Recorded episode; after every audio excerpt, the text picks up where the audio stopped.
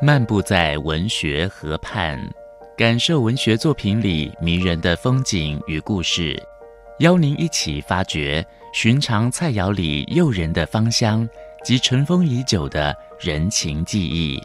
请听焦桐谈饮食文学。大家好，我是焦桐，今天跟各位分享香蕉。香蕉有很可观的利润，因为这种利润不免带着政治性的原罪。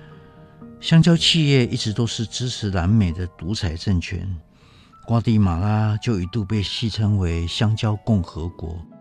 香蕉也促使美国人侵略拉丁美洲。这种水果完全成熟的时候，蕉皮很容易就裂开，不利于搬运跟储藏。所以一般都在七八分熟的时候就采收了。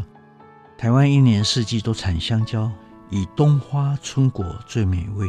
市面上的香蕉都不是宰张昂，都经过后熟处理。我每一次买都尽量挑选棱线很柔和的，颜色深黄的先吃，黄中带绿的再存放，表皮出现黑斑的必须赶紧吃。如果遇到淤伤或者是过熟，那大概比较适合拿来做蛋糕了。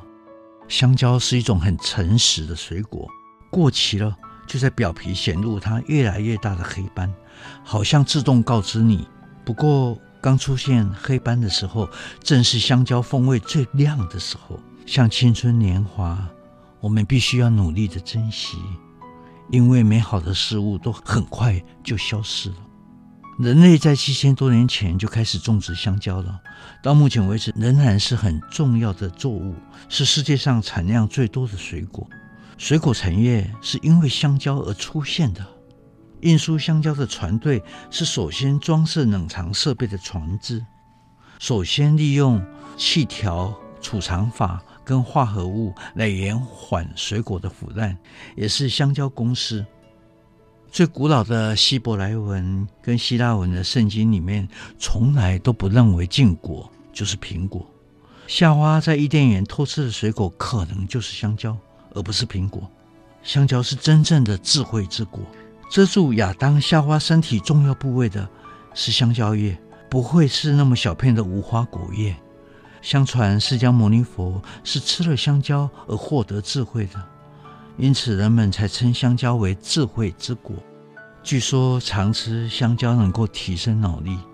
我肯定是小时候吃的太少了，才会有点智障。另外，从小我们就听台湾的俗谚说“细软甲更就赔”，我以为是玩笑话。但是现在医学证实了，香蕉皮真的可以治疗失恋，可以缓和情绪。人们常常说，每天一颗苹果让你远离医生，好像更可以说，每天一根香蕉让你远离精神科医师。根据我的观察，偶尔吃一点甜食，比较不会悲情。嗯，我在几年前曾经筹办饮食文学国际学术研讨会，并且设计了一套主题餐宴，叫文学院，为了让国人更有智慧拼经济。不要常常被选举搞得太悲情。我安排香蕉做尾声。